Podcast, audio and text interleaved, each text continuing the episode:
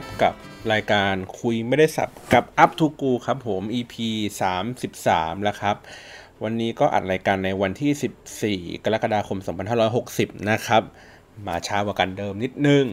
นะครับ พอดีช่วงนี้นี้ไปปาร์ตี้เยอะครับ ก็เลยอัดรายการอะไรอย่างนี้ช้าหน่อยนะครับ แล้วก็เพิ่งปั่นเวียนิพนธ์ครับ จนจบบทที่ 5 แล้วแต่ว่ามีแก้ไขอีกบานเบอร์เลยครับ ก็ อยากมาเล่าให้ฟังแล้วล่ะ มีประเด็น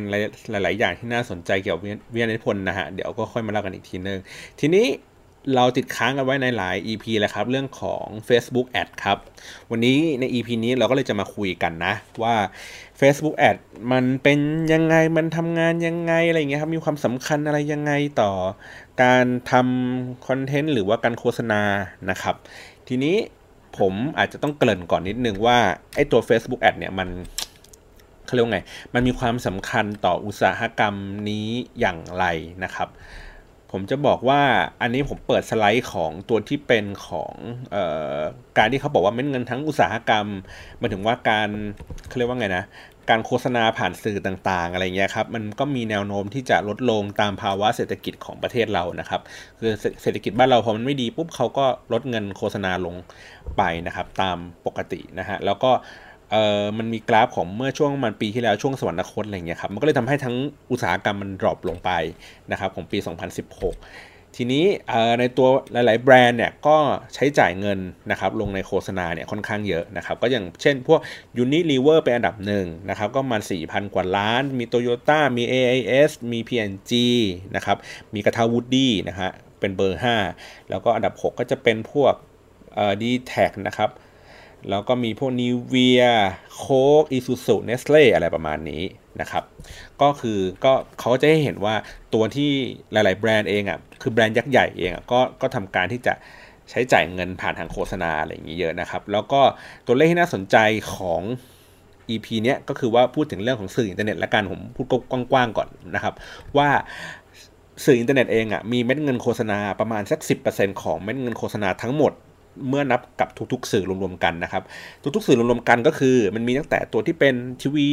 นะฮะมีวิทยุหนังสือพิมพ์นิตยสาร สื่อโรงภาพยนตร์สื่อนอกบ้าน out out of home ต่างๆนะครับสื่อเคลื่อนที่สื่อในห้างนะครับ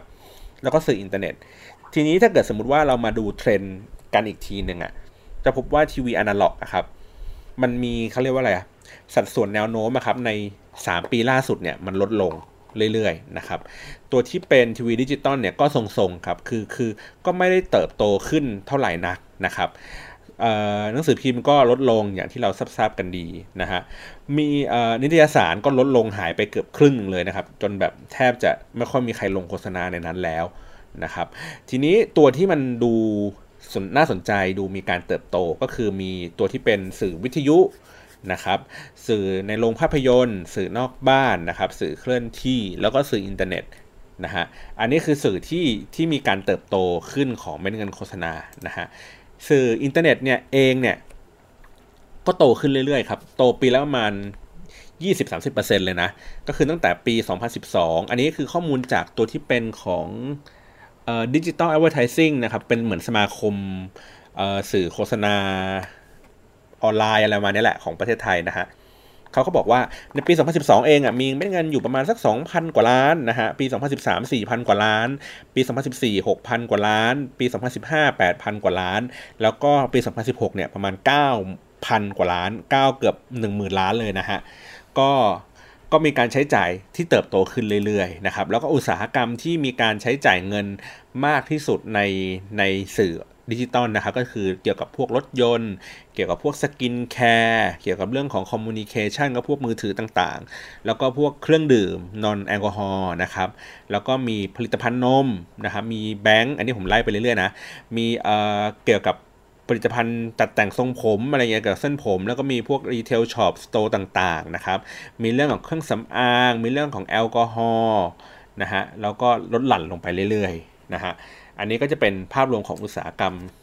ว่าสื่ออินเทอร์เน็ตเองอะมีการครอบคลุมอะไรยังไงบ้างนะครับ แล้วก็ทีนี้ก็จะเข้าใกล้ในตัวที่เป็นเนื้อหาในตอนนี้ก็คือเรื่องของ Facebook Ad นะ Facebook Ad เนี่ยจากเงินไม่แค่9,800 กว่าล้านนะครับ Facebook Ad เองอะเงินไปกองอยู่ตรงนั้นนะประมาณ 2,800 กว่าล้านนะครับ ก็ถ้าตีกันคร่าวๆก็มาสัก 20 ประมาณ 28%ของเม็ดเงินโฆษณาทั้งหมดนะครับ ส่วนอันที่เป็นอันดับ 2 ต่อมาก็คือตัวที่เป็นเอ่อ YouTube Ad ครับ มันก็จะประมาณสักพันหกร้อยกว่าล้าน เพราะฉะนั้นแล้วเนี่ยไอ้ตัวที่เป็น Facebook Ad มีความสำคัญเนาะเพราะว่าในตัวเม็ดเงินเองเนี่ยมันค่อนข้างที่จะเยอะอยู่พอสมควรนะครับตั้ง 28%นะฮะแล้วก็ คนไทยใช้งานอยู่กับ Facebook อย่างที่เราทราบทราบกันดีว่าเราเราอยู่บน Facebook ค่อนข้างที่จะเยอะเป็นแพลตฟอร์มที่ยอดนิยมที่สุดของคนไทยนะครับ เพราะฉะนั้นเนี่ยเม็ดเงินโฆษณาก็ไม่แปลกใจเลยว่าทำไมถึงมากองอยู่บน Facebook ซะเป็นส่วนใหญ่นะครับ ทีนี้โอเค ทีนี้เรามาดูกันว่าในตัวของ Facebook Ad เองเนี่ยนะครับ อันนี้ผมพยายามเปิดในตัวหน้าหน้าเรียกไงนะหน้า New Feed ของตัวเองนะครับ เราก็จะพบว่าโอ้โหอยู่นี้คือแบบเฮ้ยโฆษณามันเยอะมากเยอะ เยอะมากกว่าเมื่อก่อน พอสมควรเลยนะ แล้วก็มันมีเขาเรียกว่าอะไรนะอัลกอริทึมครับ ที่ปรับเปลี่ยนอยู่ตลอดเวลาทำให้คนที่จะต้องซื้อแอดโฆษณา หรือว่าคนที่เป็นเพจอะไรเงี้ยปวดหัวอยู่ตลอดทุกๆ 3 เดือนนะครับ ผมเล่าให้ฟังอย่างนี้แล้วกันนะฮะว่านโยบายของ Facebook เองอะ่ะมันค่อยๆ เปลี่ยนเปลี่ยนแปลงไปทำให้วิธีการซื้อ Facebook Ad เนี่ยมันก็ค่อยๆ เปลี่ยนไปเรื่อยๆนะครับจากช่วงหนึ่งที่ เเหมือนเริ่มมีการสามารถที่จะซื้อ Facebook Ad กันได้นะครับ เราก็อาจจะเคยเห็นช่วงที่มันเป็นข่าวว่าเพจไหนที่ที่มี interact ดีๆนะครับเอ๊ะเอางี้ก่อนดีกว่า ก็คือว่าผมผมอาจจะพูดสลับไปสลับมากันนิดนึงนะครับ ก็อาจจะค่อยๆทำความเข้าใจมันไปว่า Facebook เอางี้ Facebook มันจะมี เป็นฝั่งที่เป็นของ Personal ก็คือเป็นคนที่เราเล่นกันอยู่เนี่ยครับก็คือหน้าโปรไฟล์หน้าอะไรอย่างนี้ไป แล้วก็อันที่เป็นเพจนะครับก็คือเป็นพวกแบรนด์อะไรต่างนี้ต่างอันที่เป็น Account ที่เป็น Personal ครับเป็นส่วนบุคคลเนี่ยครับมันไม่สามารถจะซื้อ ad ใดๆได้อยู่แล้วครับอันนี้ตัดเลยนะว่าไม่มีส่วนเกี่ยวข้องในการซื้อแอดนะครับคนที่มันเป็นเพจต่างๆเนี่ยก็คือจะสามารถที่จะซื้อแอด ได้นะครับเข้าถึงตัวที่มันเป็นหน้าแอดก็คือ ถ้าเป็นเมื่อก่อนก็จะเรียกว่าเป็นแอด Manager อะไรแบบนี้ครับ หรือว่าเป็นเพจ Manager ต่างๆ ตอนนี้มันกลายเป็นหน้า Business Manager ไปแล้ว เดี๋ยวผมค่อยมาอธิบายอีกทีหนึ่งนะว่า Business Manager มันคืออะไรเสร็จปุ๊บ พอมันซื้อแอดได้ในนโยบายในช่วงแรก ๆนะครับว่า Facebook จะส่งเสริมการซื้อแอดมากขึ้นนะครับ เขาก็มองว่าเขาก็เป็นเป็นเป็นเรื่องของการควบคุม กิจกรรมหรือลักษณะพฤติกรรมอะไรบางสิ่งบางอย่างที่ดูผิดแผก และดูเป็นอุปสรรคต่อการที่จะทำให้คนตัดสินใจซื้อโฆษณาผ่าน Facebook ได้ ผมยกตัวอย่างนี้ครับว่าในเพจในยุคแรก ๆ คนก็จะพยายามเออเหมือนสมมติถ้าจะเรียกไลค์ในเพจเยอะๆ ถูกไหมครับ ก็อาจจะเป็นเรื่องของการแบบไปเกณฑ์ไลค์ผีๆมาเอามาใส่ ซึ่งทุกวันนี้มันก็ยังมีอยู่นะ มันว่ามาใส่ในเพจให้ตัวเองมีมีมีมีมีมีเพจไลค์มากขึ้น หรือว่าทำกิจกรรมแจกคงแจกของเรียกไลค์กันนะครับ ก็คือให้มาไลฟ์เพจก่อนถึงค่อยมาแจกอะไรอย่างนี้ได้นะครับพอเสร็จปุ๊บพอทำไปสักพักหนึ่งเนี่ย Facebook พอเขามีฟังก์ชันในการซื้อ Facebook ที่มันเป็น fanpage like เนี่ยเขาก็เลยรู้สึกว่าไอ้กิจกรรมเหล่านี้ ที่มันมาสร้างขึ้นเนี่ยถ้าเกิดสมมติมันสร้างอย่างเงี้ยขึ้นไปเรื่อยๆเนี่ยครับเฟซบุ๊กก็จะไม่ได้อะไรถูกปะเพราะว่ามันมีการเหมือนแจกของรางวัลให้คนมาไลค์เพจอะไรเงี้ยเฟซบุ๊กก็รู้สึกว่าเขาก็ไม่สามารถจะขาย ad ได้ เขาก็เลยไปบีบว่างั้นนโยบายของการที่จะทำกิจกรรมแบบนี้ที่เกณฑ์คนให้มากดไลค์เพจก่อนถึงจะเข้าร่วมกิจกรรมได้อะจึงเป็นการทำผิด policy ของ Facebook Facebook ก็จะไม่ยอมนะครับ ก็จะมีการแบนทำนู่นทำนี่อะไรอย่างงี้ไป ซึ่งเมื่อก่อนเนี่ยเฟซบุ๊กก็ยอมนะ ให้ทำแบบนี้ได้ นะครับอะค่อยๆเปลี่ยนไปถูกปะพอเสร็จปุ๊บเรียบร้อยโอเค กิจกรรมพอโอเค เกณฑ์ไลค์ไม่ได้ปุ๊บ Facebook ก็บอกว่าไม่สามารถที่จะเก็บ ข้อมูลได้เพราะเมื่อก่อนเนี้ยมันจะมีเหมือนเป็นหน้าที่เราสมมติถ้าเราไปที่หน้ากิจกรรมเงี้ยครับบางครั้งมันจะมีแบบว่าการขอข้อมูลส่วนตัวจาก Facebook อะไรเงี้ยทำให้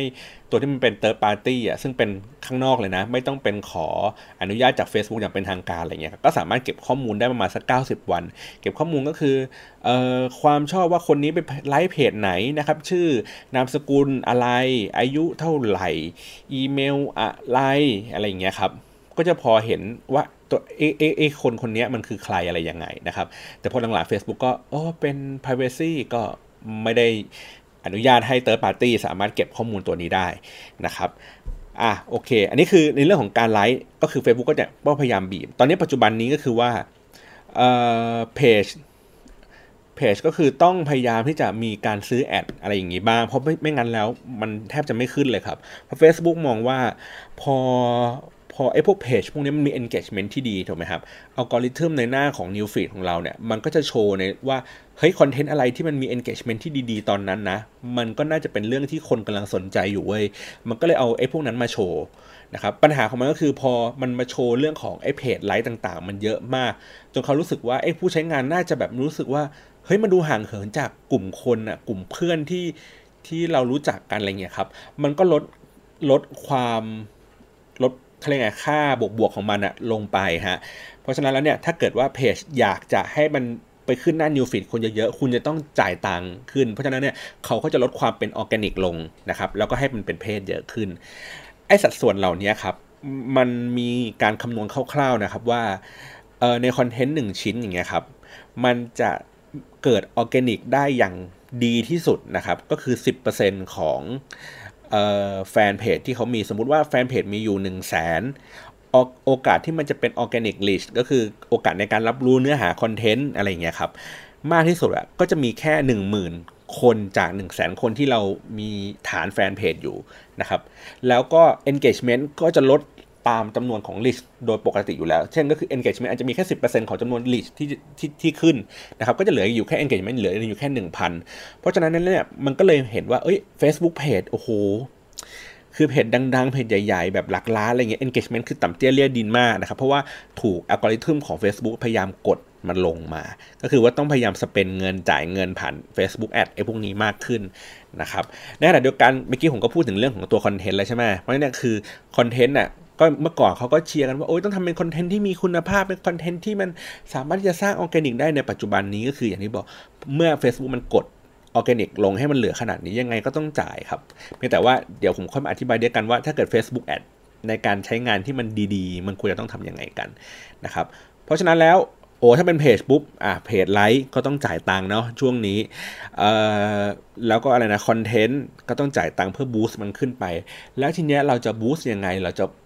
กระจายยังไงให้ให้ให้มันรู้สึกว่าเฮ้ยมันดีนะครับ อันดับแรกเลยของของเป้าประสงค์ของการทำ Facebook Ad นะครับ จริง ๆ มันก็มีอยู่ 2 มันก็มีอยู่ 2 เรื่องแหละ เรื่องใดเรื่องหนึ่งก่อน เพียงแต่ว่าไอ้เรื่องเรื่องเรื่องเงินเนี่ยอาจจะเป็นเรื่องที่สำคัญเหมือนกันแหละ เพียงแต่ว่ามันไม่สามารถที่จะ forecast ได้ว่ามันต้องใช้เงินเท่าไหร่ งั้นผมกลับไปก่อนว่า งั้นเราไปดูก่อนว่าจุดประสงค์ของการซื้อ Facebook Ad เราอะต้องการทำอะไรนะครับ ทีเนี้ยพอเราต้องการทำอะไรปุ๊บบางบางครั้งที่ผมเวลาไปคุยกับคน เขาก็จะพูดว่า อืมเขาอยากซื้อ Facebook Ad อะรู้ว่ามีความสำคัญอะแต่ก็ไม่รู้ว่าจะต้องซื้อเท่าไหร่ ซื้อยังไงอะไรยังไงดี ผมก็เลยบอกว่างั้นงั้น ต้องอาจจะต้องใช้เรื่องของ marketing เข้าเข้ามาช่วยดูด้วยอีกทีหนึ่งว่า สุดท้ายแล้วปัญหาของ business ของคุณเนี่ยมันคืออะไรครับ ก็คือว่าสมมติในกรณีที่คุณเป็นสมมติว่าเป็น portal อะไรสักอย่างหนึ่งนะครับ เป็นสมมติเป็นสำนักข่าวอะไรสักอย่างหนึ่งนะครับ ต้องการก็คือให้ให้เกิด traffic คนเข้ามาอยู่ในส่วนนี้ค่อนข้างเยอะนะครับ เพื่อเป็นโอกาสในการที่เราจะสามารถที่จะเห็น คนที่มันผ่านไปผ่านมาในเพจเราเยอะแล้วก็เราก็สามารถจะไปขายตัว traffic เหล่านี้ให้เกิดประโยชน์ได้ ผมยกตัวอย่างเช่น สมมติว่าเป็นเพจพ่อบ้านใจกล้าเงี้ยครับพ่อบ้านใจกล้าคือถามว่าเขาขายของอะไรเขาไม่ได้ขายของอะไรครับเขาขาย community เขาขายฐานแฟนถูกไหมฮะฐานคนที่มีอยู่ประมาณสักหนึ่งล้านคน แล้วก็ engagement ค่อนข้างดีอะไรแบบเนี้ยคนพวกนี้จะถูกปูเพื่อไปเป็นอินฟลูเอนเซอร์เพื่อสมมติไปขายตัวโพสต์ ของเราก็คือว่ามีคนมาจ้างโพสต์ให้ให้เราลงอะไรบางสิ่งบางอย่างไปนะครับ เพราะฉะนั้นแล้วเนี่ยถามว่า เอ้ยคุณก็คุณอาจจะมองว่า อ๋อ ไลค์เป็นเรื่องสำคัญ อะไรเงี้ย เราต้องพยายามทำให้ไลค์มันเยอะๆขึ้นขึ้น ผมบอกว่าก็ใช่ครับ แต่ก็อาจจะเป็นแค่ส่วนหนึ่ง ก็คือว่ามันก็อาจจะไม่ใช้เงินในการแบบซื้อไลค์อะไรกันมากขนาดนั้น คือเราก็ควรต้องใช้ tactic หลาย ๆ อย่าง เพื่อที่จะทำให้มันไปถึงเป้าประสงค์อันนั้นได้ แต่ว่าอย่างที่บอกคือว่า การที่จะทำให้คนเข้ามาอยู่ใน portal ของเราอยู่ใน community ของเราในเพจเราเยอะๆนะครับ การไลค์อย่างเดียวมันก็ไม่เพียงพอถูกปะมันก็คือการเหมือนประมาณว่า เออเหมือนเป็นตลาดที่แบบว่าเฮ้ยมีคนแบบสนใจติดตามอยู่หนึ่งล้านคน แต่ว่าคอนเทนต์ที่อยู่ในนั้นในตลาดนั้นมันไม่มีอะไรเลย มันไม่มีร้านค้าให้น่าสนใจ มันไม่มีอะไรที่มันดึงดูด มันก็ไม่มีคนมาเดินนะฮะเพราะฉะนั้นแล้วมันก็ต้องทำควบคู่กันไปนะครับก็คือใช้วิธีการว่าถ้าเกิดมันเป็นพอร์ทัลแบบนี้ เราควรจะต้องซื้อแอดที่เน้นหนึ่งก็คือเรื่องของ จำนวนไลค์ก็คือว่า page like ก็คือต้องไปเกณฑ์คนมานะ ค่อย ๆ เติมเข้ามานะครับอันดับ 2 คือเน้นในเรื่องของคอนเทนต์ก็คือว่าเฮ้ยเรามีคอนเทนต์ที่ดีนะ เรามีคอนเทนต์ที่ปังที่มันที่ที่มันน่าจะโดนใจคนนะครับมันก็ต้องกระจายไอ้ตรงนี้ออกไปด้วย แต่ว่าน้ำหนักในเรื่องของการใช้เม็ดเงินสมมติมีเงินอยู่ 1 0 0 0 0แสนบาทเราอาจจะต้องไปให้เรื่องของการทำ page like ซะเยอะกว่าตัวที่เป็นคอนเทนต์ อะไรประมาณนี้ หรือถ้าเกิดว่าสมมุติว่าคุณเป็นเพจที่ขายของสมมติขายเครื่องสำอาง ขายเสื้อผ้าอะไรอย่างนี้แล้วกันนะครับ ถามว่าเพจไลฟ์มีความสำคัญไหม ผมบอกว่าก็ในยุคหนึ่งมีความสำคัญในเรื่องของการสร้างความน่าเชื่อถือ แต่ในยุคปัจจุบันเนี่ยครับเพจไลฟ์ไม่มีความสำคัญเท่ากับยอดขายของคุณ หมายถึงว่าถ้าคุณมียอดขายที่ดี แม้ว่าคุณมี เพจไลฟ์ที่น้อย คุณก็โอเคถูกป่ะ คุณก็ไม่มีความจำเป็นที่จะต้องไปเกณฑ์ page like อะไรอย่างนี้กันเยอะแยะ ผมยกตัวอย่างเคสที่ดีที่สุดของของเรื่องนี้ก็คือว่าผมทำเพจทำเพจอันหนึ่งครับ เป็นเพจ Item Studio อันนี้ก็จะเป็นเพจที่คอยโชว์งาน present งานแต่งนะครับเอ่อผมมี page like อันนั้นอยู่ประมาณสักพันคนนั่นแหละเอ่อมีคนเคยถามผมว่า เฮ้ยผมทำเรื่องของโซเชียลมีเดียเว้ย ทำนู่นทำนี่อะไรเงี้ยแล้วทำไมเพจตัวเองอะมีแค่พันคนเองอะอะไรเงี้ยผมก็บอกว่า ผมไม่มีความจำเป็นที่จะต้องมีคนมา Follow ผมเป็นหมื่น หรือเป็นแสนแสนคนถ้าเขาไม่มีโอกาสเป็นลูกค้าผมเลยสักคนเดียวนะครับ เพราะฉะนั้นแล้วเนี่ยคือคนที่เป็นลูกค้าผมอะ อาจจะไม่ต้องจำเป็นมาไลฟ์เพจผมก็ได้ แต่เขาเห็นงานของผม แล้วก็เขาก็สามารถที่จะเฮ้ยสนใจเว้ยมีช่องทางติดต่อ สามารถที่จะจ้างงานผมได้เลย โดยที่ไม่ต้องมาไลค์เพจเลยก็ได้ เพราะฉะนั้นแล้ว page like ไม่มีส่วนสำคัญครับ แต่ตัวชิ้นงานเอง ตัวที่จะทำให้เขาตัดสินใจได้ก็คือตัวการที่เขาเห็นชิ้นงานมากกว่า เพราะฉะนั้น tactic แบบนี้ก็คือ ผมก็จะไม่ซื้อ page like แต่ผมก็จะซื้อตัวที่เป็นตัวอย่างชิ้นงาน ตัวอย่างคอนเทนต์ที่น่าจะถูกใจลูกค้านะครับ ขยายไอ้ตรงนี้ไปให้คนเห็นเยอะๆ พอคนเห็นเยอะๆปุ๊บ ก็เขาก็สามารถที่จะเห็นรายละเอียด แล้วก็สามารถติดต่องานโทรมาจ้างงานอะไรอย่างนี้ได้ แล้วก็อย่างที่บอกคืองานงานผมราคาสักหมื่นหมื่นสองหรืออะไรเงี้ยครับ การที่มีลูกค้ามาสักคนหนึ่งอะเห็นงานตัวนี้ขึ้นมาหนึ่งชิ้นอะแล้วเขาสามารถจ้างเราสักงานหนึ่งได้อะผมก็ถือว่าคุ้มแล้วเพราะนั้นผมสามารถใช้ เม็ดเงินในการโฆษณาเนี่ยได้สูงมากเลยเพราะว่ากำไรต่อหน่วยมันมันมันเยอะถูกไหมฮะเนี่ยก็จะเป็นประมาณนี้ หรือถ้าอันนี้คือเป็นเรื่องของการขายของนะครับ แล้วก็หรือว่าอย่างบางอันก็คือเป็นเรื่องของการที่อะไรอีกอะการให้บริการเซอร์วิสอะไรบางสิ่งบางอย่างนะครับ ก็อย่างที่บอกคือเพจไลน์อาจจะก็ไม่ได้ความจำเป็นก็ได้ครับ แต่ว่าอะไรสักอย่างที่ทำให้เขาเชื่อมั่นว่า เฮ้ยคุณสามารถทำสิ่งสิ่งนั้นได้ดีทำสิ่งสิ่งนั้นได้ เจ๋ง แต่ก็ต้องเป็นการโชว์รีวมีการที่จะให้ลูกค้าเก่าๆมารีวิว ว่าเฮ้ยใช้บริการไปแล้วมันดีนะ อะไรเงี้ยให้เลตติ้งให้ดาวหรืออะไรอย่างงี้ว่ากันไปเลยถ้าเกิดเป็นร้านอาหารนะครับ ก็อย่างที่บอกคือว่าเฮ้ยในตัวของ fanpage like อาจจะไม่ได้มีความสำคัญเพราะว่าขึ้นอยู่กับว่าร้านอาหารไอ้ตัวนั้นนะครับ มันเป็นร้านอาหารที่ ตอบโจทย์กับการที่มีลูกค้าประจำหรือว่าตอบโจทย์เฉพาะเป็นลูกค้าขาจร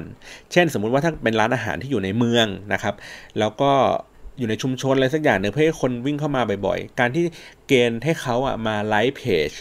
พื่อที่มุ่งหวังก็คือว่าเขาสามารถเป็นลูกค้ามีโอกาสที่จะเป็นลูกค้าซ้ำของเราได้อีกทีหนึ่งก็คือเมื่อเขาใช้ซ้ำเขาจะได้เห็นคอนเทนต์เรา หรือว่าถ้าเกิดเป็นเสื้อผ้าเป็นของอะไรอย่างเงี้ยครับการไลฟ์เพจมันก็จะช่วยทำให้แบบว่าเฮ้ยสามารถแจ้งเตือนได้ว่าเอ้ยมีของใหม่ๆมาแล้วนะ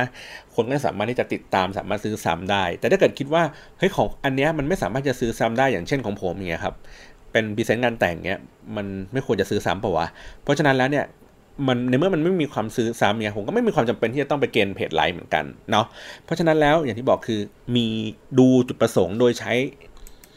เป้าหมายทางธุรกิจเป็นหลักนะครับ ว่าจะตัดสินใจว่าเราจะทำอะไรยังไงนะครับโอเค งั้นเนี่ยพอพอเสร็จปุ๊บเป้าหมายทางธุรกิจสมมุตินะฮะว่าเราบอกว่าโอเค เราต้องการจะขายของ เราก็เน้นว่าของเราก็ต้องเห็นเยอะ ถูกไหมเราอาจจะเน้น community เพื่อให้เกิดการพูดคุยการเกิดเป็นการซื้อซ้ำโอเค อาจจะต้องเป็นเน้นในเรื่องของ page like หรือว่าเเราอยากจะให้คนมันเห็นแพร่กระจายมันออกไปมาก ๆ อาจจะเน้นในเรื่องของ impression เน้นของ reach อะไรอย่างนี้ต่างๆนะครับ ทีนี้เรามาดูกันว่าในตัวของ ad เนี่ยครับมันมันมันทำงานยังไงผมอธิบายคร่าวๆอย่างนี้แล้วกันว่า ถ้าเกิดว่าเป็น personal เป็นคนทั่ว ๆ ไปปกติเนี่ยครับ มันก็คือเข้าไปที่หน้า business.facebook.com นะครับ แล้วก็ลิงก์กับ account Facebook ที่เรามีอยู่นะครับ เราก็ทำการที่จะไปเลือกว่าว่าเราจะว่าเราจะดูแลเพจไหนอยู่ แต่ปกติอาจจะไม่ต้องลึกซึ้งขนาดนั้น แต่ว่า แต่ว่าก็คือถ้าเกิดเป็นคนรายบุคคลเนี่ยครับ มันก็คือสามารถจะ create ตัวที่มันเป็นแอด ขึ้นมาเกียรแคมเปญขึ้นมาหนึ่งอัน ว่าเราจะทำแคมเปญนี้คืออะไรนะครับ ซื้อที่เพจอะไร สมมติเขามีคนมีหลายเพจอะซื้อที่เพจอะไร เสร็จปุ๊บเป้า objective ของมันเราต้องการที่จะเน้นในเรื่องของ engagement เน้นเรื่องของวิดีโอวิวเน้นในเรื่องของเพจไลฟ์อะไรอย่างนี้ก็ว่ากันไปนะครับพอเสร็จปุ๊บถึงค่อยไปเลือกในเรื่องของ target ว่าเราจะเอาอายุอะไรยังไงเท่าไหร่นะครับ เลือกสามารถที่จะเลือกงบประมาณได้ว่าจะให้เป็นวันละ กี่ร้อยบาท กี่พันบาทนะครับ ขั้นต่ำก็ประมาณสัก 300 กว่าบาทประมาณสักร้อยเหรียญอะไรมานี้นะฮะสามารถที่จะเลือกได้เป็นรายวัน หรือว่าเป็นรายบัตเจ็ตเลยว่าสมมติมีบัตเจ็ตอยู่ทั้งก้อนคือ 10,000 บาทอะไรเงี้ยก็สามารถที่จะตั้งได้ตั้งเวลาได้ว่าให้แอดตัวนี้มันรันตั้งแต่กี่โมงถึงกี่โมงนะครับหรือว่าตั้งเป็น schedule ก็ได้ว่าโอเค ในช่วงเวลานี้สมมติคนมันนอนละตีหนึ่ง ก็ไม่ให้ ad มันทำงาน แล้วก็ไปสตาร์ทอีกทีตอน8ปดโมงเช้าของทุกๆ วันอะไรเงี้ยครับแล้วก็พอถึงเที่ยงคืนปุ๊บ ad ก็หยุดทำงาน แล้วก็เป็น run ใหม่ตอน8ปดโมงเช้ามันก็ล็อกกันได้ประมาณนี้เลยนะครับแล้วก็ตัว ad เองสามารถที่จะบอกได้ว่ามันจะให้ขึ้นโชว์ในตำแหน่งไหนครับ มีตั้งแต่ในหน้าใน news feed ตรงกลางของเราเลยครับ มันก็จะขึ้นมาเป็นสปอนเซอร์ถูกไหมเวลาเราเราเราไล่ไล่มาดูอย่างเงี้ยครับ อันที่อยู่ทางด้านขวามือนะครับ อันนั้นเรียกว่าอะไรวะเดี๋ยวผมขอหาก่อน นะครับ ทางขวามือก็คือเขาเรียกไงอะเมนูทางขวาไลตัวที่เป็นคอลัมน์ทางขวานะครับ เดี๋ยวผมขอดูก่อนนะ ว่ามันเรียกว่าอะไร แป๊บหนึ่งแป๊บหนึ่งนะครับ แล้วก็สามารถที่จะไปขึ้นใน IG ก็ได้ เพราะว่ามันเป็นเจ้าของเดียวกันแล้วนะครับ ติ๊กในคราวเดียวกันเลย มันก็ แต่ว่าในในในเวลาซื้อ ad เราก็ต้องทำทำการผูก account IG ก่อนนะ ถ้าเกิดสมมติอยากจะให้ชิ้นงานอันเดียวของ ad ตัวนี้มันขึ้นทั้ง Facebook และ IG นะครับ แล้วก็สามารถขึ้นได้ใน Messenger ก็คือ Facebook Chat อะไรแบบนี้ ตัวที่เป็นเอ่อเป็น network ของเขาก็มีได้อีก แต่ผมไม่แน่ใจว่ามันจะขึ้นโผล่ที่ไหนนะครับเอ่อ recommend เดี๋ยวนะ โอเคเนี่ยครับเขาเรียกว่า audience network นะครับ ก็คือว่า in-stream video ก็คือว่าในในตัววิดีโอของมันบางทีเราดูวิดีโอ อย่างเช่นพวก The Mask Singer อะไรอย่างเงี้ยครับบางครั้งเราก็จะเห็นว่ามันจะมีวิดีโอขึ้นมาก่อนวิดีโอโฆษณาขึ้นมาก่อน ตัวที่เป็นเนื้อ content จริง ๆ ของมันนะครับเฟซบุ๊กเนี่ยครับก็คือขึ้น feed ขึ้นใน Instant Article ต่างๆหลายคอลัมน์แล้วก็ suggest วิดีโออะไรอย่างเงี้ยก็ว่ากันไปนะครับ พิเศษกว่านั้นก็คือสามารถที่จะเลือกตัวที่เป็น mobile ได้นะครับ ว่าจะเลือก iOS หรือเลือก Android เลือก iOS เวอร์ชันอะไรขึ้นไป iOS เอ่อหรือว่า Android เวอร์ชันอะไรขึ้นไป ก็สามารถระบุละเอียดขนาดนั้นได้เลยนะครับ แล้วก็หรือระบุว่ามือเป็นมือถือหรือเป็นเดสก์ท็อปเท่านั้นนะครับ แล้วก็ถ้าเกิดเป็นมือถือ ต้องต่อ Wi-Fi เท่านั้นอยู่หรือเปล่าถึงจะแสดง ad ขึ้นนะฮะคือละเอียดแบบสุดๆเลย แล้วก็ตัวที่เป็นการกำหนดพฤติกรรมครับหมายถึงว่า interest ว่าคนนะชอบชอบอะไรนะฮะก็คืออย่างเช่น สมมติเราก็คือกรอกไปเลยครับว่า ถ้าสมมติเป็นเสื้อผ้าอาจจะคนบอกว่าคนมีความสนใจในเรื่องของแฟชั่น เสื้อผ้าช้อปปิ้งออนไลน์หรืออะไรแบบนี้นะครับ ก็คือจะ relate ต่อกัน ล่าสุด Facebook มันฉลาดมากก็คือว่า ถ้าสมมติว่าเรากรอกใน category ที่มันไม่เหมือนกันนะครับ มันมีความแตกต่างกันปุ๊บ มันจะขึ้นเตือนว่าไม่อนุญาตให้ run ad ตัวนี้ได้ เพราะว่าคุณมีความสนใจที่ขัดแย้งกัน เช่นผมเคยลองว่า โอเค ผมเอาเรื่องของแฟชั่นนะครับช้อปปิ้งแล้วก็เรื่องของ digital camera มาใส่ เขาบอกว่าเอ้ยไม่ใช่คนละเรื่องกัน มันไม่ยอมให้ run ad ต้องลบอันนั้นดึงออกไป อะไรแบบนี้นะ ฉลาดแบบนี้เลยนะครับสามารถกำหนดพฤติกรรมได้ก็คืออย่างที่บอกว่าชอบอะไรไม่ชอบอะไรถูกไหมแล้วก็เรื่องของ status ของคนชอบเฉพาะคนโสดเท่านั้นอะไรเงี้ยถึงจะเห็นนะครับแล้วก็กำหนดตัวที่เป็น location ก็คือสถานที่ว่าเราต้องการที่จะเลือกเป็นกรุงเทพมหานครมันก็จะขึ้นมาเป็นรูปแผนที่นะครับแล้วก็ตีกรอบว่าเฉพาะเขตกรุงเทพเลยครับ เสร็จปุ๊บหรือว่าถ้าเกิดว่าเราไม่เลือกเป็นแบบอย่างนั้น เราเลือกเป็นแค่บริเวณกรุงเทพ มันก็จะเป็นเหมือนหมุดปักอยู่ตรงกลางกรุงเทพแล้วก็ในรัศมีเนี่ยครับวนไปเท่าไหร่อีก 25 กิโลเมตร 20 กิโลเมตร 10 กิโลเมตร มันก็คือสามารถที่จะ scope แคบกว้างได้ ในบาง project ที่ผมเคยลองใช้นะครับสมมติบอกว่าเขาจะ scope คือคือร้านค้ามันเป็นร้านเกี่ยวกับเรื่องของแบบ premium premium หน่อยอยู่แถวแบบพวกเอ็มเอ็ม เอ็มคอเทียนะครับลูกค้าของเขาเขาต้องการคนกรุงเทพที่อยู่ตามแนวรถไฟฟ้าอะว่าจะทํำยังไง ทีเนี้ยปัญหาของมันก็คือถ้าจทย์แบบนี้นะเฮ้ยถ้าเกิดมึงไปนั่งปักหมุดเนี่ยตามแนวรถไฟฟ้าอย่างเงี้ยมึงชิบหายเลยนะ มึงตายเลยนะมึงโคตรเหนื่อยนะ แล้วไอ้คนที่มานั่งรถไฟฟ้าจริงๆอะ่ะ มันก็ไม่จำเป็นที่จะต้องแบบว่าอยู่ในรัศมีรอบ 5 กิโลเมตร จากแนวรถไฟฟ้าถูกป่ะ มันอาจจะเป็นใครก็ได้ เพราะฉะนั้นผมเลยบอกว่า เอ้ย ถ้าเกิดมันเป็นโจทย์แบบนี้ปุ๊บ โอเค ผมมองว่าถ้าเกิด เป้าหมายปลายทางคือเขาต้องการลูกค้าที่มันเป็นพรีเมียมถูกไหมเขาอาจจะไม่ต้องการลูกค้าที่อยู่ตามแนวรถไฟฟ้าก็ได้ แต่ว่าเขาต้องการลูกค้าที่เป็นพรีเมียมเพราะฉะนั้นเนี่ยผมก็เลือกที่มันเป็น iOS กับ Android iOS ก็คือเป็นเวอร์ชั่นที่แบบว่า 10 11 อะไรเงี้ย ซึ่งใน iOS ที่มันใหม่ๆอะ มันก็จะมีเฉพาะ iPhone รุ่นใหม่ๆ เท่านั้น ถูกไหมหรือถ้าเกิดว่าเป็นไอ้ตัวนั้นก็ ได้ หรือในตัวของการเลือกเนี่ยมันสามารถเลือกระบุเป็นรุ่นได้เลยนะ ว่าผมจะเอาเฉพาะ iPhone 7 iPhone 6 หรือว่าเอา Samsung S7 S8 อะไรอย่างนี้ได้เลย เพราะฉะนั้นเนี่ยเมื่อเมื่อมันมัน target แบบนี้ไปแล้วละเอียดแบบนี้ไปแล้วปุ๊บ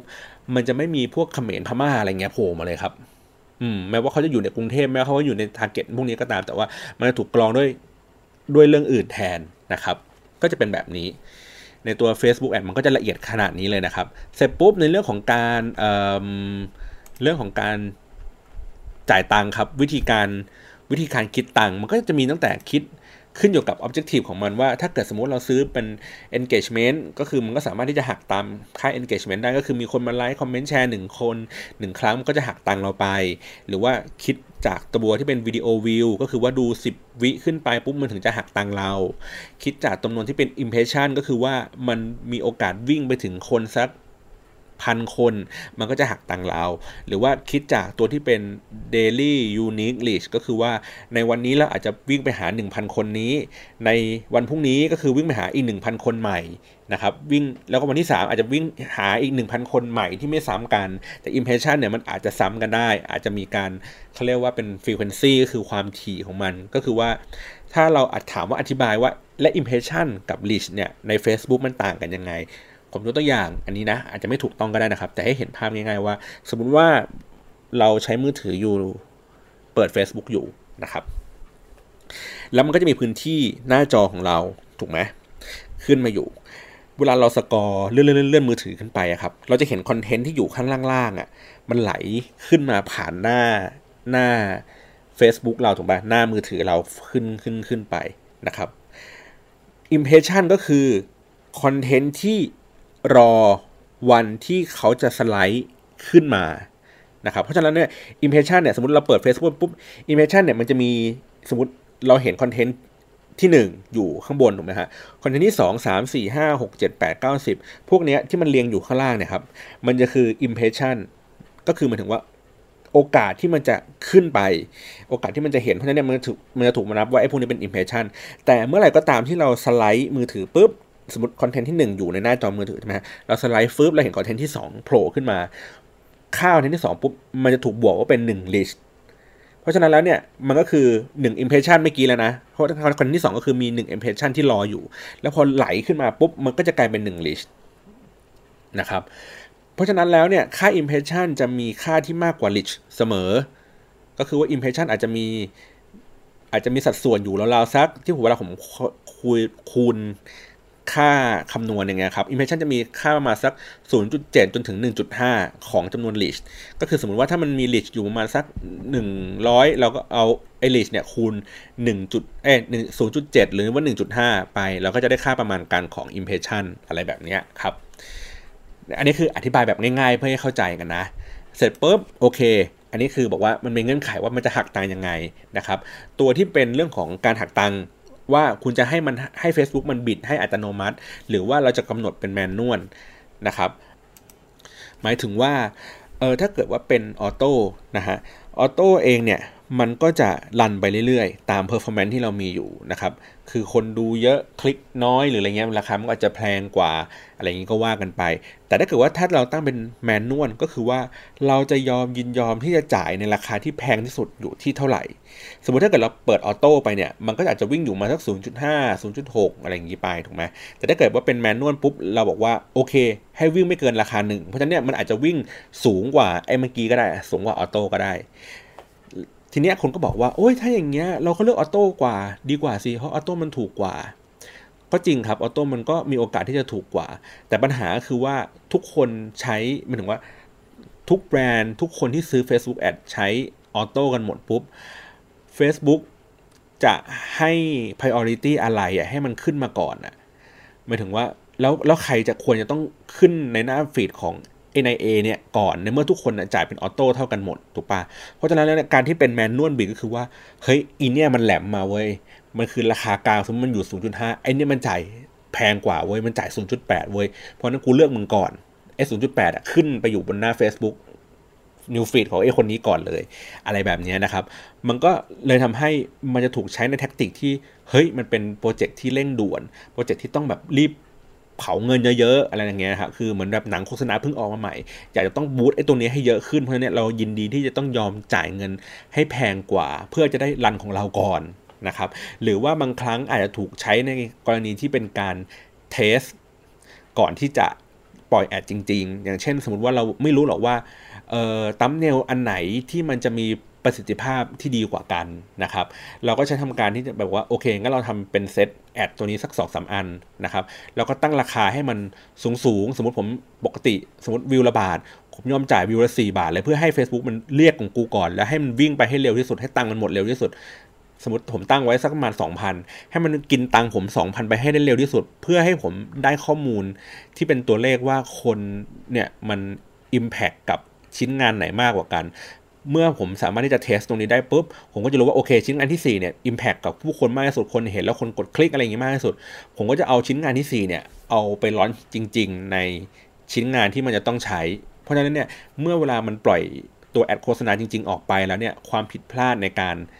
ในการคาดการณ์ของมัน มันก็จะน้อยลง เพราะว่าเราถูกการเทสมาแล้วอะไรแบบนี้นะครับโอเค ทีนี้อะในเรื่องของการกำหนดตัง เรียบร้อยถูกไหมเรื่องของการหักตังเสร็จแล้วปุ๊บปั๊บแล้วเราก็ไปถึงในตัวของชิ้นงานนะครับ ทีนี้ในตัวชิ้นงานเองอะมันสามารถที่จะเลือกใส่ตัวที่เป็นรูป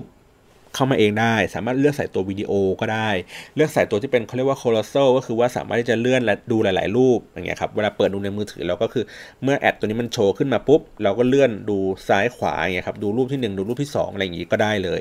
นะครับมีมีอีกหลายแบบคุณลองไปเปิดดูเองแล้วกันนะครับขี้เกียจอธิบาย แล้วก็สามารถที่จะเลือกเป็นโพสต์ที่ที่เราโพสเอาไว้ได้อยู่นะครับ สมมุติว่าเราต้องการที่จะปล่อยหนังหนึ่งตัวอย่างเงี้ยครับ เราก็สามารถที่จะบูตโพสต ชิ้นงานตัวนี้ถือว่าเป็นหนังอันนึงออกไปก็ได้ โดยที่ไม่จำเป็นต้องใส่เป็นวิดีโอไปวางแปะเอาไว้อย่างเดียวนะครับ ก็คือเป็นบูจากตัวที่เป็นชิ้นงานคอนเทนต์ออกไปแล้วก็ได้นะครับ พอเสร็จปุ๊บมันอย่างที่บอกว่าบางครั้งเราต้องมีการแท็กกิ้งดูครับ เพื่อให้เห็นว่าเเขาเรียกว่า customer journey ก็คือการแบบเส้นทางของของผู้ใช้งานนะครับว่าเขาเมื่อเขาดูแอดตัวนี้แล้ว เขากดคลิกไปที่เว็บเพจเรา หรือเปล่า เช่นในกรณีที่สมมติว่าเราบอกว่า เราต้องการที่จะใช้แอดตัวที่เป็น Facebook แอดเนี่ย เพื่อที่จะรอให้คนไปซื้อของของเรา บนหน้าเว็บไซต์ สมมติเป็น Lazada อะไรอย่างงี้ก็ได้ครับ ทีเนี้ยเมื่อเวลาคนดูแอดเสร็จปุ๊บ แล้วคนเข้าไปตรงเนี้ย แล้วเราจะรู้ได้ยังไงเว้ยว่าว่าเขาอะเข้าไปดูในหน้าเพจอะไร แล้วเขาไปตายอยู่ที่หน้าเพจอะไร คือคนอาจจะกดคลิก เข้าไปสมมติเห็นเห็นโฆษณานี้อยู่ 1 0,000 คนถูกไหมฮะคนคลิกเข้าไปเว็บไซต์อยู่แค่ 100 คน แล้ว 100 คนเนี่ยค่อยๆ หายไปทีละหน้าทีละหน้าทีละหน้าจนสุดท้ายปลายทางก็คือมีลูกค้าที่มาซื้อของเราจริงๆ แค่คนเดียวถูกไหมฮะเสร็จปุ๊บการที่เรามีการ tracking ไอเนี่ย customer journey ของมันเนี่ยเส้นทางของลูกค้าของของเราเนี่ยว่าเขาไปตกหล่นอยู่ที่ไหนอะไรยังไง มันจะทำให้เราแก้ปัญหาได้ถูกว่า อ๋อ เรื่องนี้นะมันมีปัญหา เช่น โหหน้าแรกมาถึงปุ๊บให้กรอกข้อมูลอะไรเยอะชิบหายเลยกูไม่ไปแล้วกูปิดเลยละกันอะไรเงี้ยครับ มันก็จะทำให้ process ของการไหลของลูกค้าเรามันง่ายขึ้น แล้วสามารถที่จะปรับปรุงได้นะครับ เรื่องพวกนี้ก็คือเขาจะใช้ตัวที่เป็นเขาเรียกว่า Pixel นะครับที่อยู่ใน Facebook Ad หรือบางครั้งก็คือใช้ตัวที่มันเป็น tracking ก็สามารถที่จะทำได้เหมือนกัน ก็คือใส่ค่านั้นค่านี้อะไรอย่างนี้ลงไป ซึ่งมันเป็นเรื่องที่ซับซ้อนเข้ามาหน่อย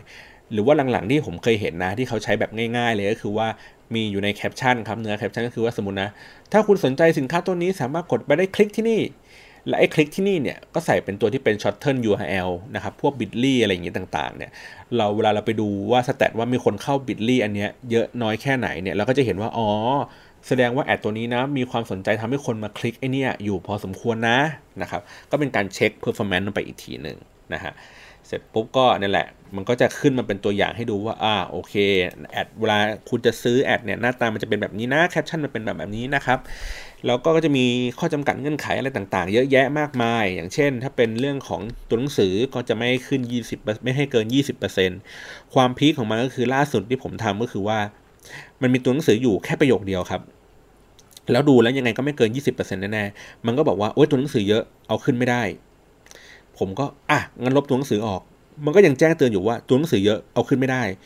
ผมก็อะไรวะ แล้วอะไรมันนั่นวะ หรือว่าไอ้ตัวรูปวะรูปที่มันเป็น background ข้างหลังอาจจะเป็นรูปตึกรูปอะไรอย่างเงี้ยแล้วมีเป็นแบบฉากข้างหลังเป็นเหมือนแบบอนุสาวรีย์มีตัวหนังสือเขียนใกล้ๆเอาไอ้นี่ออก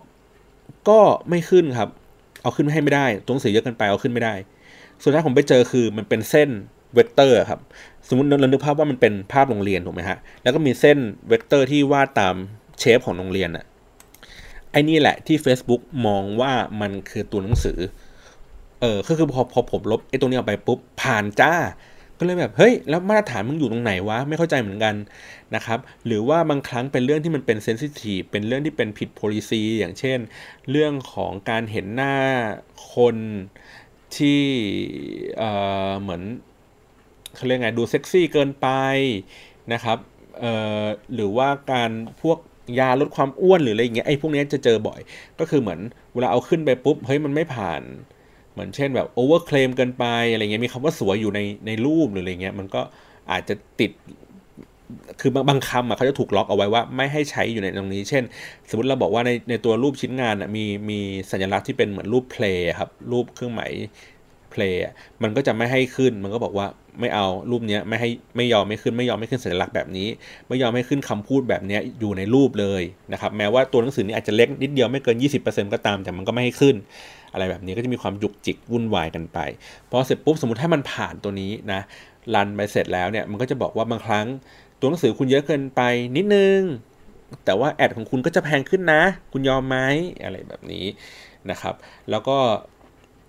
พอซื้อไปเสร็จปุ๊บมันก็ต้องใช้เวลาในการที่จะมีเขาเรียกไงนะรีวิวนะครับก็หลาย ๆ คนก็จะเจอปัญหาว่าเวลาซื้อแอดไปปุ๊บแล้วเนี่ยมันก็จะรีวิวช้า บางทีแบบโอ้โหบางทีก็ปุ๊บเลยทันที หรือบางทีก็ช้า แบบ2อสชั่วโมงยังไม่ขึ้นสักทีอะไรเงี้ยวิธีการแก้ไขก็ไม่มีอะไรที่มันตายตัวครับ บางครั้งก็คือแค่รออย่างเดียวมันก็ขึ้น หรือบางครั้งก็คืออะกู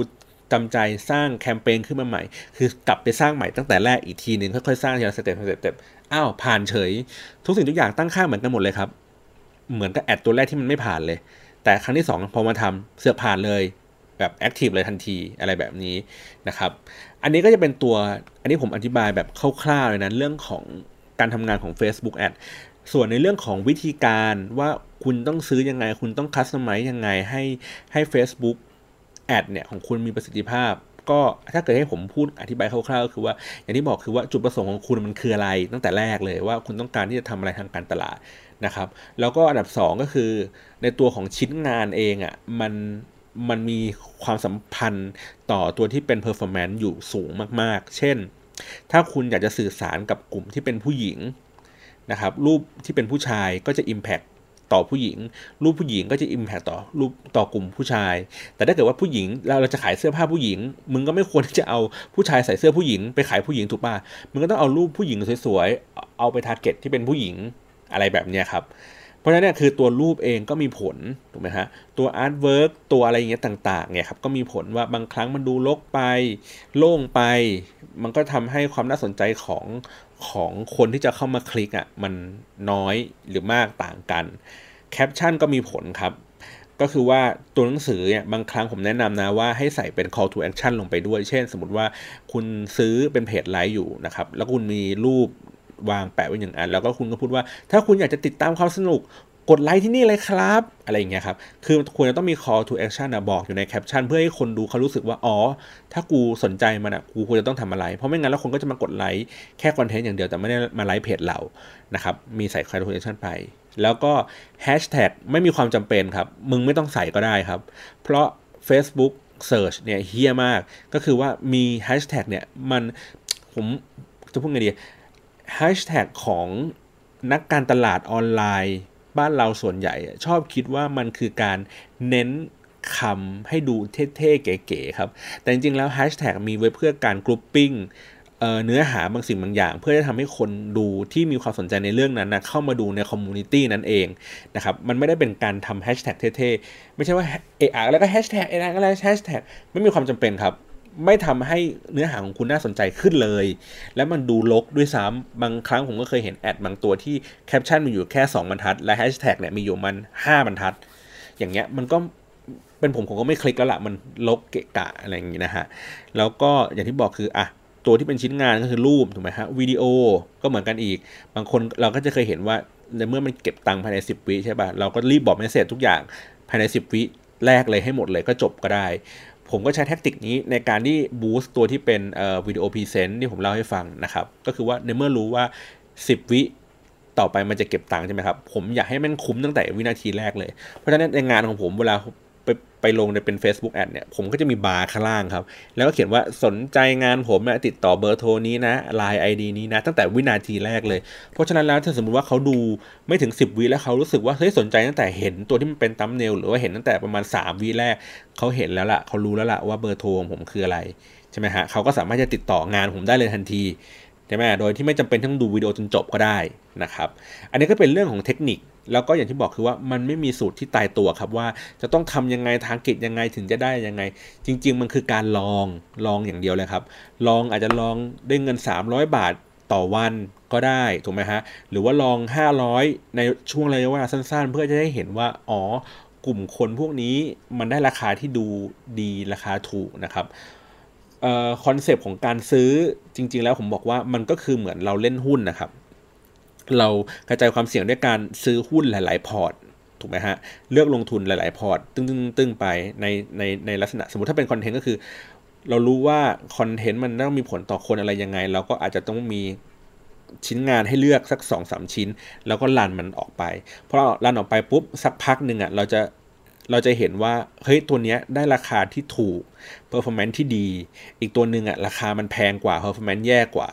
เราก็รู้แล้วใช่ไหมว่าไอ้งานชิ้นนี้น่าจะไม่ work เราก็ปิดตัวนี้ไป แล้วเราก็ปล่อยให้งานที่มันมีราคาที่ถูกอะวิ่งต่อไปเรื่อยๆครับสิ่งที่ผมสังเกตก็คือว่ามันจะมีอายุอยู่ราวๆหนึ่งสัปดาห์นะครับหมายถึงว่า Facebook แอดทั้งหลายทั้งปวงเนี่ย คือถ้าสมมุติเราผ่านไอ้ช่วงเวลาที่แบบว่าเราสามารถคัดกรองได้แล้วว่า เฮ้ย อันนี้เป็นโฆษณาที่ดี ราคาถูกอย่างเงี้ยครับแล้วเราก็ปิดไอ้อันที่มันแพงไปเอ๊ะไอ้ราคาถูกเนี้ยมันจะมันจะใน 3 วันแรกเนี่ยมันจะยังถูกอยู่ แต่วันที่ 4 จะเริ่มแพงขึ้น 5 แพงขึ้น 6 แพงขึ้น 7 แพงขึ้น พอวันที่ 7 แพงขึ้นปุ๊บ Facebook เหมือนฉลาดครับ มันก็จะลดจำนวนเงินที่จะสเปนลงไปนะครับ มันก็จะทำให้เราเหมือนรู้แล้วล่ะว่าโอเค อายุมันไม่ดีแล้วมันมันเริ่มอยู่นานแล้ว เราต้องหาชิ้นงานใหม่มาวาง โพสเข้าไปอีกเพื่อให้คนมาสนใจมากขึ้นนะครับ หรือว่าการกำหนดฟรีเควนซีอีกก็คือว่าเฮ้ยเราสามารถที่จะแบบให้แอดนี้มันยิงซ้ำยิงหลอกหลอนหลายๆทีก็ได้เพื่อให้คนแบบเกิดการจดจำหรืออะไรอย่างนี้ก็ว่ากันไปนะฮะก็อันนี้ผมอธิบายคร่าวๆมาก ๆ เลยนะครับ Facebook Ad เนี่ย ซึ่งผมว่ามันมันถ้าเกิดว่าเรารู้แล้วเราเข้าใจไอ้ตัวเนี้ยมากขึ้นนะครับ มันก็จะทำให้เราสามารถที่จะลองกำหนด ตัวที่เป็น target ได้กำหนดตัวที่เป็นลักษณะ หรือว่าเป้าหมาย objective ในการในการที่จะซื้อแอดเนี่ยเพื่ออะไรยังไงนะครับให้มากขึ้นแล้วก็ถ้าเกิดว่าเทคนิคนี้มันยากเกินไป ผมก็แนะนำว่าอาจจะไปจ้างคนที่เขาซื้อ Facebook Ad ให้เราได้นะครับก็คือให้เขาไปจัดการเรื่องพวกนี้ไปนะครับเพียงแต่ว่าเรามีความรู้ความเข้าใจในเรื่องของการ ตัวชี้วัดว่าตัวเลขอันไหน เมื่อเวลา performance ของ Facebook Ad มันออกมา เราสามารถที่จะอ่านค่าพวกนี้ออกว่า อ๋อ อันนี้มันดีไม่ดีนะ เพราะว่าถ้าเกิดว่าบางทีคือให้เขาดูให้อย่างเดียว เขาก็จะดูแค่ว่าเออปล่อยเงินเราไหลไปอย่างเดียว โดยที่ไม่สนใจว่ามันมันมีความผันผวนในระดับเป็นวันอะไรอย่างนี้ก็ได้นะครับ เพราะฉะนั้นแล้วอันนี้ลองศึกษาดูนะครับ ลองซื้อเอง ผมแนะนำอยู่แล้วว่าลองซื้อเองไปก่อนในช่วงแรกๆนะครับประมาณสักพันสองพันแล้วก็ดู เขาเรียกไงนะความสามารถของเราว่าเราสามารถที่จะดูแลจัดการมันได้ด้วยตัวเองไหมถ้าเกิดว่าทำไม่ได้ก็หาจ้างไปนะครับ แต่ว่าเอออันนี้ผมอาจจะแบบเคลมนิดนึงว่า ไอ้ที่เราเห็น Facebook แอดตามตาม Facebook อยู่ทุกวันเนี้ยที่บอกว่ามีการสอนการซื้อ Facebook แอดนะครับ การซื้ออย่างไรให้มันโดนใจ ผมนั่งอ่านดูแล้วไม่มีใครสอนในสิ่งที่ละเอียด หมายถึงว่าไม่มีใครสอนวิธีการครับว่าจะต้องซื้อยังไง จะต้องตูตัวเลขยังไง และไอ้ตัวเลขอันไหนที่มันเรียกว่ามันถูก เรียกว่ามันแพงนะครับบางคนผมเคยเห็นแม้กระทั่งว่าโอ้เป็นโค้ชสอนการซื้อ Facebook แอดเลยนะ แล้วก็ผลงานที่ประสบความสำเร็จก็ซื้อเองอะ่ะก็คือเป็นงานที่เขาซื้อเองอะไรเงี้ยอยู่ตัว 2 ตัวอะไรเงี้ยครับผมก็เลยรู้สึกว่ามันขี้โม้ไปหน่อยนึงนะฮะก็ยังไงแต่ว่าถ้าเกิดชอบก็ อยากลองดูลองเสียงก็ได้นะ ผมไม่ว่ากันนะครับ แต่ว่านนี้คือผมในเทปนี้ผมก็เลยอธิบายเรื่องของว่าสิ่งที่คุณควรจะต้องรู้ทั้งหมดใน Facebook Ad ไว้ให้อย่างละเอียดแล้วนะครับ ยังไงฟังอันไหนไม่เข้าใจอะไรยังไง หรือว่าต้องการข้อมูลอะไรเพิ่มเติมก็คอมเมนต์มาข้างล่างได้นะครับ วันนี้โอ้โห ยิงยาวเลยเนื้อหาแน่น ๆ เลยฮะ45 นาทีนะครับ ก็หวังว่ามันน่าจะมีประโยชน์ต่อต่อผู้ใช้งานเนาะว่า สามารถที่จะเอาไปทำอะไรได้ สามารถที่จะซื้อ Facebook Ad ได้ หรือว่าสามารถที่จะตรวจสอบว่าเอ๊ะ performance มันดีไม่ดียังไงราคาถูกราคาแพงอะไรยังไงได้ตัวเองนะครับ วันนี้ขอบคุณสำหรับการรับฟังมากเลยครับ สวัสดีครับ